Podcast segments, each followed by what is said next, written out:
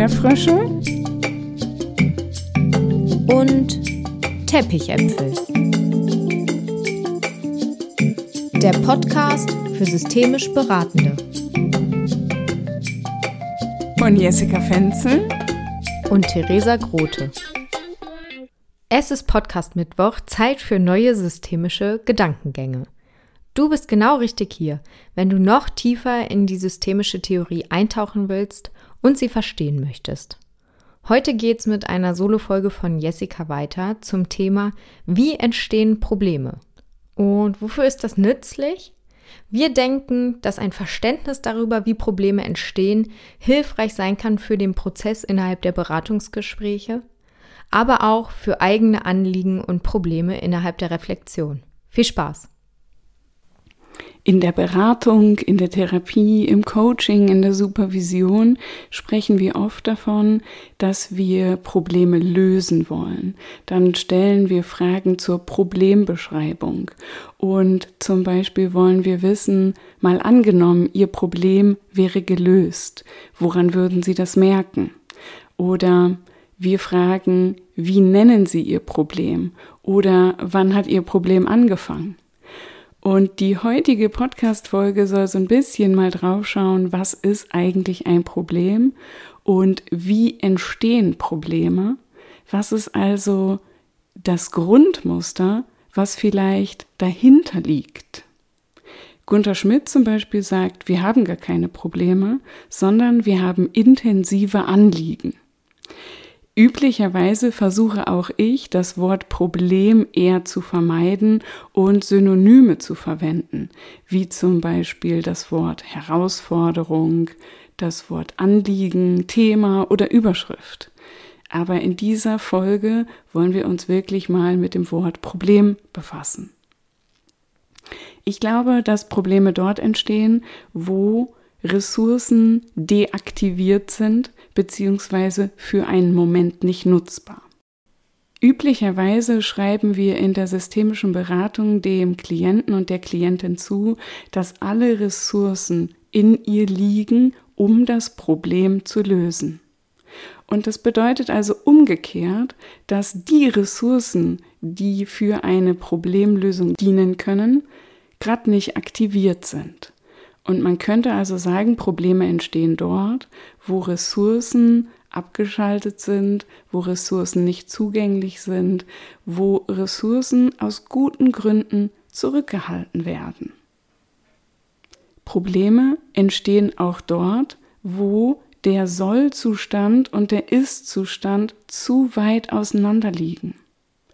Das heißt also, wenn der Ist-Zustand ist, ich esse jeden Abend eine Tüte Chips und mein Sollzustand wäre, ich möchte schlank und sportlich sein und 20 Kilo abnehmen, dann liegen der Ist-Zustand und der Sollzustand ziemlich weit auseinander.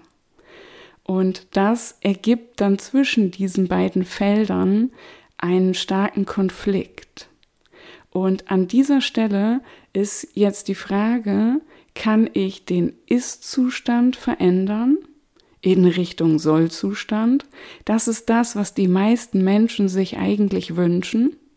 Aber wenn das nicht möglich ist, dann habe ich noch weitere Möglichkeiten. Ich könnte zum Beispiel den Ist-Zustand wertschätzen, annehmen, akzeptieren und den Soll-Zustand loslassen. Dann bin ich in meinem Ist-Zustand, der gleichzeitig auch mein Soll-Zustand ist und ein Problem kann nicht entstehen. Das heißt also, dass wir in der systemischen Beratung mit den Menschen sehr genau schauen, wo stehst du jetzt und wo möchtest du gerne hin und wie kann man das so angleichen, so wie zusammenschieben, dass zwischen diesen beiden Feldern kein Konflikt entsteht. Probleme entstehen an den Stellen, wo etwas festgehalten wird, wo es eigentlich im Fluss wäre. Wir erinnern uns daran, lebende Systeme sind immer geprägt durch Prozesshaftigkeit, Dynamik und Bewegung. Darüber haben wir schon in einer der allerersten Folgen gesprochen. Und jetzt erinnern wir uns daran, weil Probleme entstehen an der Stelle, wo ich etwas festhalte, was eigentlich im Prozess wäre.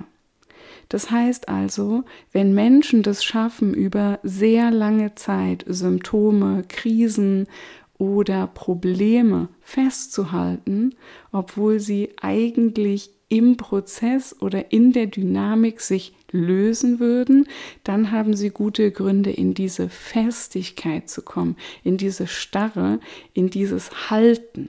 Also Probleme entstehen an der Stelle, wo wir Dinge festhalten, wo wir Dinge starr machen, die eigentlich fließen. Und das ist etwas, wo ich immer wieder so merke, das können wir auch körperlich total gut spüren. Ich mache häufiger mal mit meinen Klienten und Klientinnen so eine Übung, wo ich sie einlade, sich zu zentrieren, sich auf ihren Körper zu fokussieren, vielleicht auch die Augen zu schließen. Und dann frage ich sie, wie viel Raum ist eigentlich um sie herum? Wenn Sie so ein- und ausatmen, wie nehmen Sie den Raum um Ihren Körper herum wahr? Und oft ist es so, dass wenn Menschen ein Problem erleben haben, dann fühlen sie sich körperlich eingeengt und der Raum um ihren Körper herum, der ist eingeschränkt. Das heißt also, Probleme entstehen an der Stelle, wo wir den ganzen Raum, den wir ausfüllen dürften, nicht mehr spüren und nicht mehr wahrnehmen. Und bei dem Live-Event Framing war das so, dass einige einen Handfeger bekommen haben und andere abfegen durften, ohne Berührung, nur diesen Raum um den Körper drumrum mal so ausfegen, dass alles, was dort festgehalten wird, was sich dort angesiedelt hat, ähm, weiter weggeschoben wird. Und dass dann schon ein körperliches Gefühl von Freiheit, von sich ausdehnen dürfen entsteht. Und an dieser Stelle, wo ich mich ausgedehnt fühle, wo ich den Raum um mich wahrnehme, da können Probleme gar nicht erst entstehen. In der Beratung und Therapie, wenn es nicht ganz so lustig zugehen darf wie mit einem lustigen Handfeger, da arbeite ich oft auch mit körperzentrierten Übungen, sodass die Klienten und Klientinnen eingeladen werden, sich diesem Raum um sich herum achtsam zu öffnen. Das geht zum Beispiel darüber, dass ich meinen Atem vertiefe. Das geht zum Beispiel auch darüber, dass ich meine Hände und Arme mit reinnehme und versuche, diesen Raum wirklich auch zu erweitern, indem ich mir manchmal vorstelle, ich bin vielleicht wie in so einer wie in so einer Folie oder so. Und wenn ich meine Arme so zur Seite drücke, dann kann ich diese Folie so ein bisschen zur Seite schieben. Dieses Gefühl von Enge, dieses Gefühl von, das kommt mir zu nahe, befeuert ein Problem erleben. Und überall da, wo du deine Klienten und Klientinnen einladen kannst, wieder Raum zu schaffen, wird die Problemlösung automatisch leichter gehen. Und wenn wir wissen, wie Probleme entstehen, dann glaube ich, können wir Klienten und Klientinnen auch einladen, diese Probleme leichter zu lösen. Also indem wir Ressourcen aktivieren, indem wir den Soll- und Ist-Stand mehr zusammenbringen und indem wir den Raum um uns herum wahrnehmen und Dinge ins Fließen bringen, die irgendwie starr geworden sind. Aber Vorsicht, manche Menschen fallen in so eine Art Problemtrance.